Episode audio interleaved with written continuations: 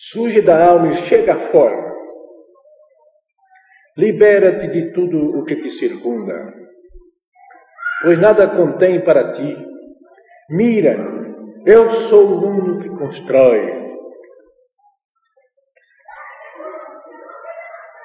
Sustenta para mim e para cima. Mira-me com os olhos do amor e busca o caminho que conduz desde o ciclo externo até o ponto.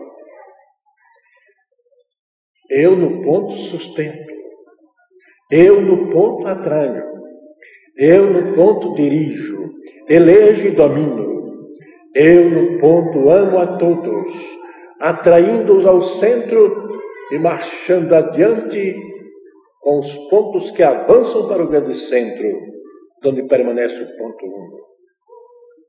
Aqui faz ponto final dessa linguagem assim de difícil de compreensão até certo ponto.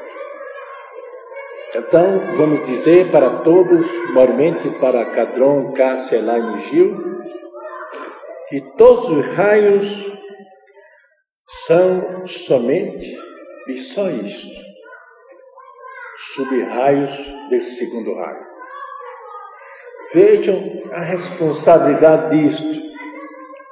Todos os raios são somente e apenas isto, sub-raios do segundo raio, amor, sabedoria. São sete os raios. Em todos eles está sempre presente o amor, sabedoria. É por isso que todos os outros são sub-raios. Tudo na vida é a beleza do amor, mas é como diz aqui, deve prevalecer o amor pelo amor, não o amor de ser amado. Isto é importante. Quando chegamos a essa altura, estamos libertos. Então, chegamos à primeira conclusão: que todos os outros raios necessitam dessa coisa chamada amor e desta coisa chamada sabedoria. Chega quando damos os primeiros passos nessa direção, e aqui nós temos exemplo disso, nesse ciclo que aqui está, de irmãos, há pessoas que já passaram por isso. Tenho certeza. Nunca me disseram, mas eu tenho certeza. E daqui a pouco eles vão se pronunciar. Chega um momento na vida do aspirante à união com Deus que começa a considerar com assombro, que é assombro mesmo. Tem até medo, surge o um medo. O significado dessa comum atividade de não encontrar satisfação nas coisas familiares. Está aí, né? É a primeira coisa que a gente sente a gente assusta-se de início, depois a gente se incomoda, depois a gente tem medo. Por que eu estou assim? Por que eu estou enxergando, sentindo, vendo uma opção de coisas mais? Que isso, essa conversação que há que identificar não leva a lugar nenhum. Por que é que eu não, não estou mais entrosado como estava? A alma divina que deu o primeiro toque. É a alma divina que resolveu por si mesmo apanhar a chave que você havia deixado, era prisioneira, abre a sua porta, a porta da prisão, e dá o primeiro passo para frente, procurando o diabo. Você assusta-se, mas não tem a condição de afastar divorciar-se dessa influência.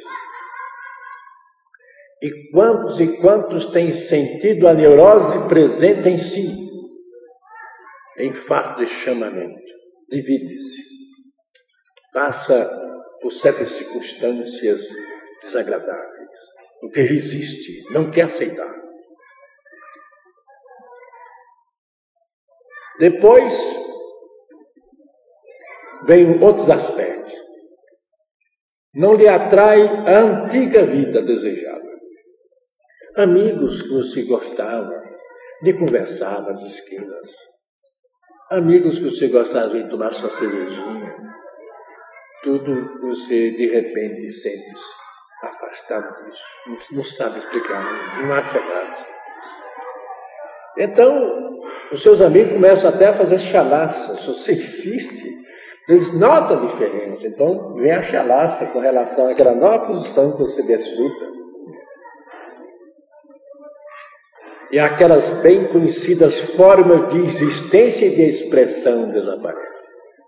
É o primeiro passo. É o primeiro chamamento. É a luz que desce para aquecer seu coração. É o, é o início de um símbolo que vai marcá-lo para o resto da, da sua vida. É a sua libertação. Aí vem o perigo a que os psiquiatras, psicólogos, tanto estudam, procuram verificar, examinar, e como disse, na presença dos psicólogos e dos médicos psiquiatras, chega uma hora em que eles não têm mais nem a condição de resolver o problema, porque eles só poderão resolver os problemas com o auxílio e a colaboração do próprio paciente. Senão, a etiologia que eles vão apresentar é errada. Não chegam à conclusão. Por isso que eles balançaram com a cabeça quando disse: é preciso que o paciente colabore com o psiquiatra ou com o psicólogo. Vamos ver, por exemplo, esse problema. A alma divina, que eles não aceitam, atirou-se, abriu a porta da prisão e soltou o primeiro jaco de luz. Você assustou-se, porque aquilo que você está acostumado a gostar, aquilo que construiu o seu prazer, deixou de ser.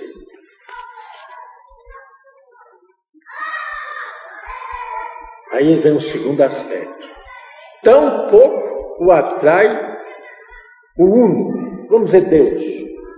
Tão pouco o atrai Deus, que se encontra no centro, o verdadeiro eu, com cujo chamado ainda não se há familiarizado. É por isso que vem a neurose, muitas vezes, nesse interregno. Neurose de caráter passageiro, mas vem porque o indivíduo nem pode se jogar para o mundo que não quer mais, mas não sabe também aceitar aquelas condições de espiritualidade que se, que se revestiram de aspecto inteiramente diferente da vida normal que ele tinha. Então dá-se o choque. É por isso que a gente vê um rapaz chegar aqui e dizer assim: Eu quero entrar, eu quero participar daquilo. Bem, então faz o seguinte: daqui um mês você volta, tiver essa vontade. Mas quando dá com 20 dias, ele está naquela ânsia, naquela agonia. Então não, deixa eu entrar agora. Quando, quando eu cedo, já é para que aquele estado dele cesse. Porque eu sei que vai ficar dois, três, quatro dias aqui dentro, não vai aguentar também, vai embora. Mas nisso construi um auxílio. Isso construi um auxílio. Pode ficar certo disso. Isso tem acontecido numerosas vezes.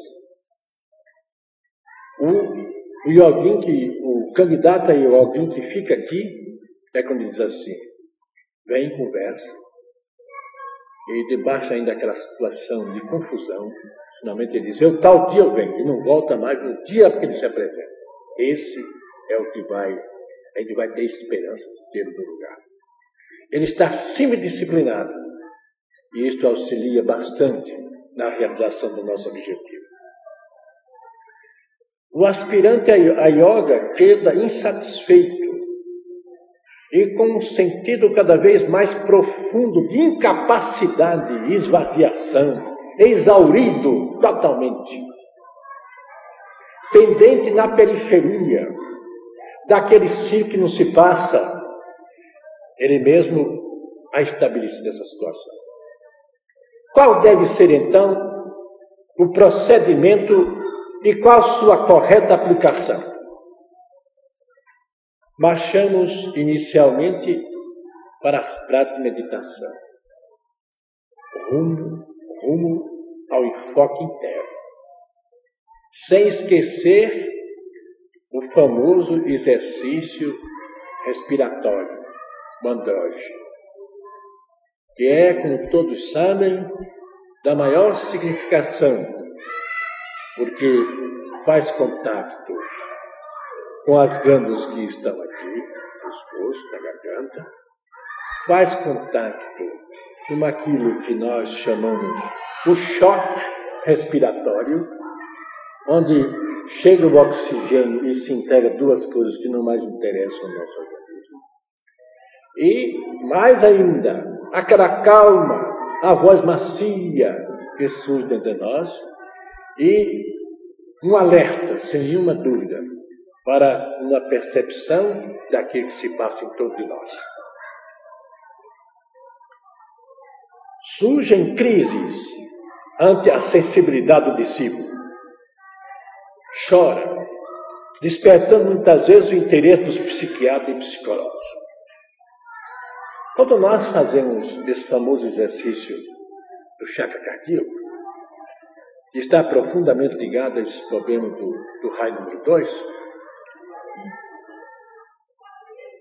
desperta as forças tão poderosas existentes em nós que não temos condição de controlar de uma maneira muito rápida e então ficamos muito sensíveis, demasiadamente sensíveis. E isso muitas vezes tem impressionado certas pessoas que procuram os psiquiatras e não tem nada a dizer e nada a Todos que chegaram a ter consciência da alma, encarnada numa forma humana, começa a perder o interesse pelas coisas materiais, isto indicando uma elevada etapa de integração da personalidade rumo aos planos superiores. Mas não esqueçam que quando se diz aqui perder o interesse pelas coisas materiais, não é perder o equilíbrio da vida. É que você passa, nesse estado de consciência como alma, a viver com todos aqueles que vibram dentro do mesmo ciclo, dentro da mesma etapa, dentro desse mesmo aspecto de superioridade espiritual. Nós temos tudo na vida. Nós somos um grande poder. Apenas estamos cheios de ignorância e que por isso mesmo não sabemos fazer a aplicação devida daquilo que realmente somos. Quando uma pessoa marcha para dentro da yoga e não tem a condição de rebater com um pensamento maior aqueles pensamentos inferiores, aqueles pensamentos que lhe levam sempre a um segundo plano, inegavelmente você não está no bom caminho. Porque o bom caminho é quando você marcha para yoga e não consente nessa diversidade interna, você abraçou isto e é isto. Eu digo até mais aqui às vezes. Eu acho que uma pessoa quando abraça a yoga, ele tem a obrigação para estabelecer algo profundo e com consequências agradáveis, ele tem que, durante dois anos, uma hipótese, não admitir nada, coisa alguma, que realmente o afaste daquele caminho, daquela cena de iluminação. Dois anos passam um instante. Você perde anos a fios, uma opção de bobagem, porque não pode enriquecer a sua mente, o mínimo que podia acontecer. Enriquecer a sua mente com os seus poderes que você representa, as forças dos chakras que você possui e que estão à vista de quem quer realmente senti-los. Essas pequenas coisas, sem falar nas grandes coisas, que é o seu colóquio a sua atuação com a sua própria alma divina. Você não é esse corpo físico. Tanto não é que mais hoje ou mais amanhã você morre e adeus corpo. Ele apodrece. Mas aquilo que está no seu interior, aquilo que nós chamamos de alma divina, permanece. E a vida continua. A gente vê o mestre da compaixão aproximar-se da gente e dar um exercício que temos que iniciar agora para uma continuação daqui a 200 anos. Isso é maravilhoso. Isso nos dá a certeza absoluta. Não basta a sua presença. Não basta aquele ser diante de nós com a doçura do seu olhar e aquela palavra macia, suave, magnética. Basta isso. Ele nos dá um exercício, agora, você tem que fazer isso até o final da sua vida, para que você se enriqueça de tal maneira que quando chegar a oportunidade de realizar essa tarefa, você já tem os alicerces prontos para erigir o edifício. Isso é formidável. O exercício, por exemplo, de integração. Integração que a humanidade irá viver a partir do ano 2000. É necessário que desde agora muitos e muitos estejam fazendo esses exercícios. Porque a palavra integração parece uma coisa muito fácil, não é? Porque precisamos de um alinhamento de almas, de, de mentes e de matéria manásica, de perfectibilidade, de uma sensibilidade extraordinária, para que então as pessoas se relacionem sem precisar de falar, sem precisar de estar trocando palavras. Há uma segunda etapa, chamada sendeiro de retorno.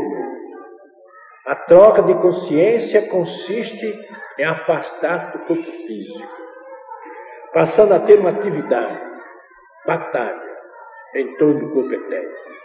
Quantos e quantos chegam junto de mim e dizem assim, estava fazendo exercício e senti que meu corpo, tive a impressão que meu corpo estava parecendo um, uma bola de futebol, está enlarguecendo, enlarguecendo. Me assustei e parei com o exercício. Não deve fazer isso. Não deve assustar-se. Isso foi apenas aquele o corpo vital afastou-se. O corpo etérico vital afastou-se do corpo físico e lhe proporcionou uma pequena experiência do que você realmente é.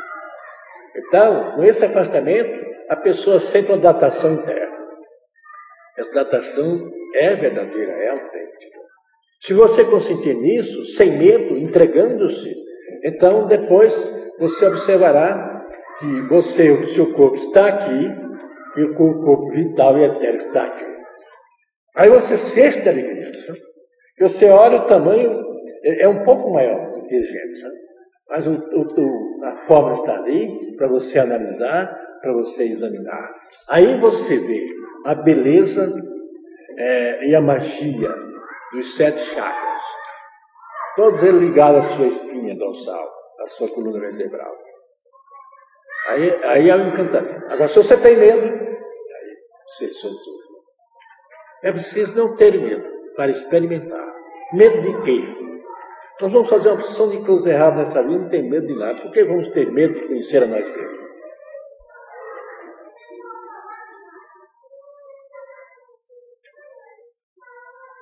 Surge então o reflexo divino que atua, recusando a forma. Voltamos para a alma. E o mundo espanta-se e começa a recusar apoio ao discípulo. Isso é chamado a hora do sacrifício. É essa luta que a gente vê de família de vocês. Assustadas, todas elas assustadas, achando que vocês estão no caminho errado e algumas outras coisas. Não faz mal. Com pouco tempo, com a perseverança, com pouco tempo, está sua família batendo palmas e já querem lhe arrastar para um canto da vaidade e você também recusando. Descobre o grupo a que pertence e dá os primeiros passos, desconfiado, apalpando e julgando os elementos segundo suas condições mentais. E então, daí em diante, surgem aspectos que sentimos nossa alma fora da prisão, fora do confinamento. Nossa mente expande-se e intensifica-se com aquilo que chamamos Deus. A esta altura, a alma poderosa do cérebro e vai desaparecendo totalmente a natureza inferior.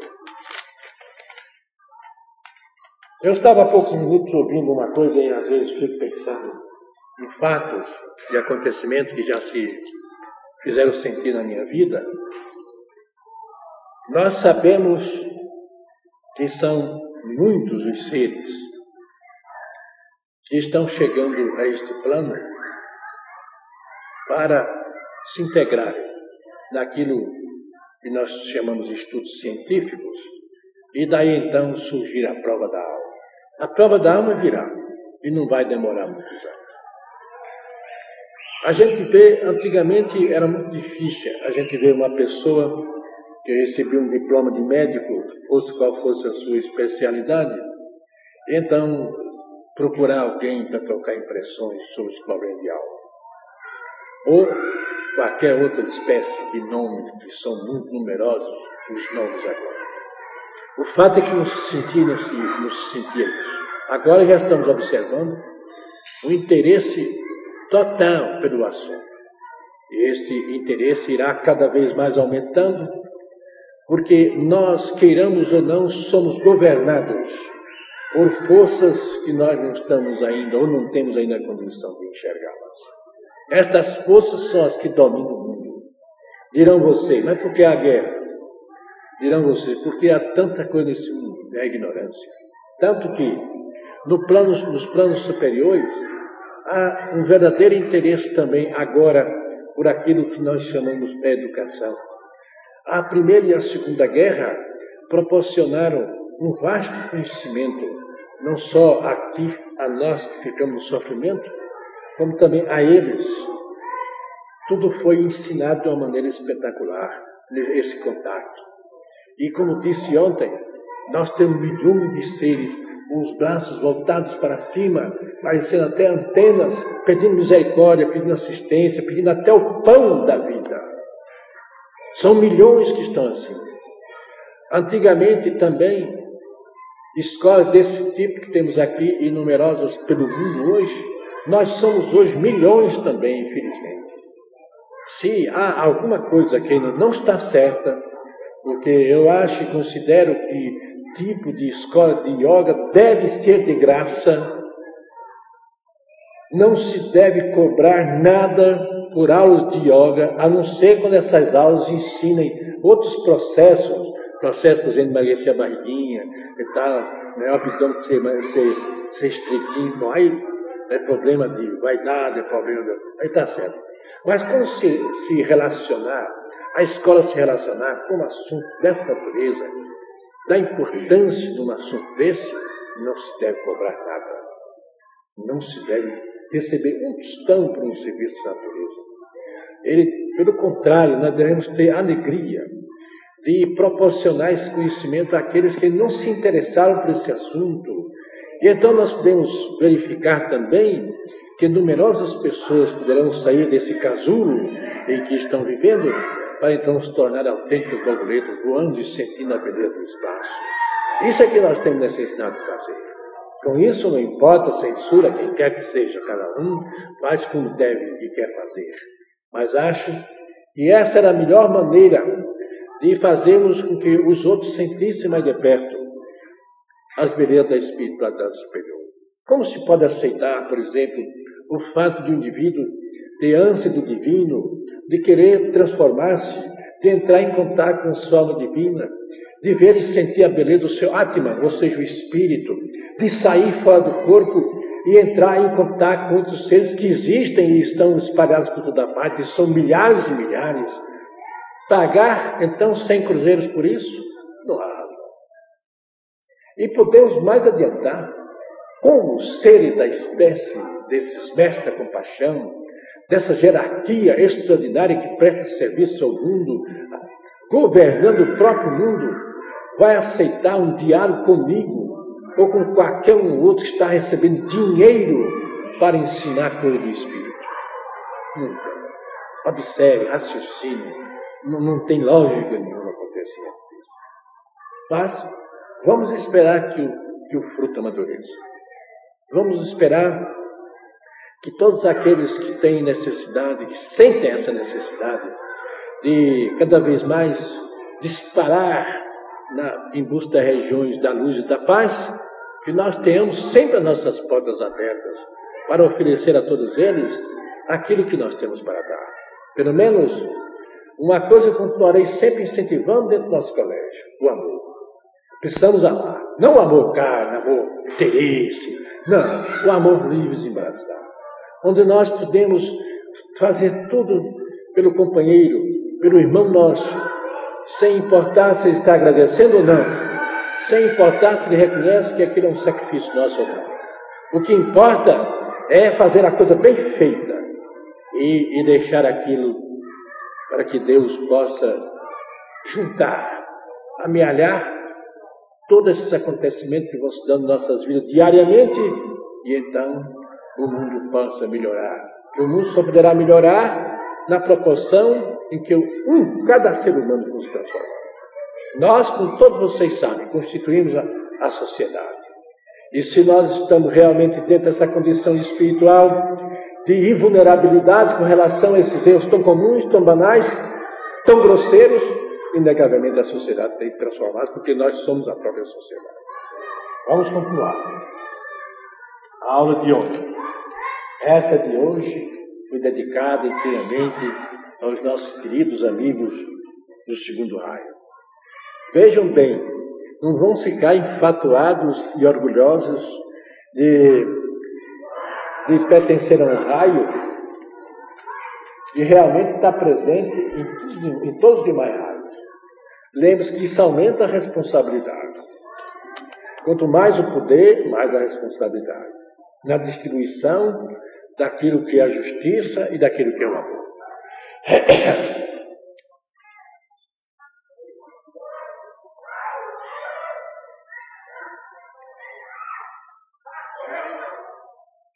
Eu ontem fiz uma pergunta que logo foi respondida. Qual foi o ser que pela primeira vez orou o Pai Nosso? Então todos disseram que foi Jean Benpandira. Jean Benpandira Bem Pandira foi o mestre, o mestre Jason, o Senhor Jesus Cristo, tão conhecido no nosso querido Ocidente. Pois bem, o Pai Nosso é ainda um mantra poderoso. É ainda uma oração que as, as religiões foram alterando. Alteraram Pai Nosso que estás em toda parte. Então, Pai Nosso que está, que está no céu. Então, Ele só está no céu, não está em nossos corações. E por aí afora, uma série de coisas que foram alteradas segundo os desejos e as aspirações das várias religiões. Outro aspecto interessante. Quando nós oramos, Houve um tempo que até orar a pessoa sentia vergonha. É interessante. Falar em Deus também era vergonhoso. Você me parece que não é um homem assim. Você gosta de estar invocando Deus. Eu cheguei a ouvir muitas vezes essas coisas. Cheguei a ouvir. Por aí a gente vê o quanto o mundo marchou para a degradação. Foi a Segunda Guerra e os seus horrores que fizeram com que o homem então acordasse, com que o homem procurasse os caminhos. Continuou procurando. E a nossa natureza emocional e astral nunca permite que a gente faça uma oração bem feita. E aí é está o erro. Aí é que falta a resposta. É que nós não sabemos orar. Uns pronunciam a oração sem estar nem ligado ao fato. Eu lembro sempre muita saudade da minha vovó. A minha vovó orava, pegava um texto daquele, que tem que chamar texto, rosário, e orava aquilo maquinalmente, horas inteiras. Horas inteiras. Se ela estivesse fazendo aquele exercício com a mente realmente voltada, ela se transformava numa santa. Mas o problema é esse, ela estava orando, mas estava pensando num mundo de coisas. Então não adianta. Uma oração dessa é melhor não fazer nada. Porque se você está orando e está pensando em outra coisa, não adianta. Você está aqui, corpo, mas a mente está distante. está no namorado, está num assunto comercial, ou qualquer outra espécie, então não adianta. E por isso mesmo, tudo tornou-se inócuo e fútil, porque realmente as pessoas não fizeram as coisas como deviam fazer. Então pergunto, quando se torna realmente poderosa uma oração dessa espécie? Quando estamos no plano mental. Quando enfocamos a mente numa só direção.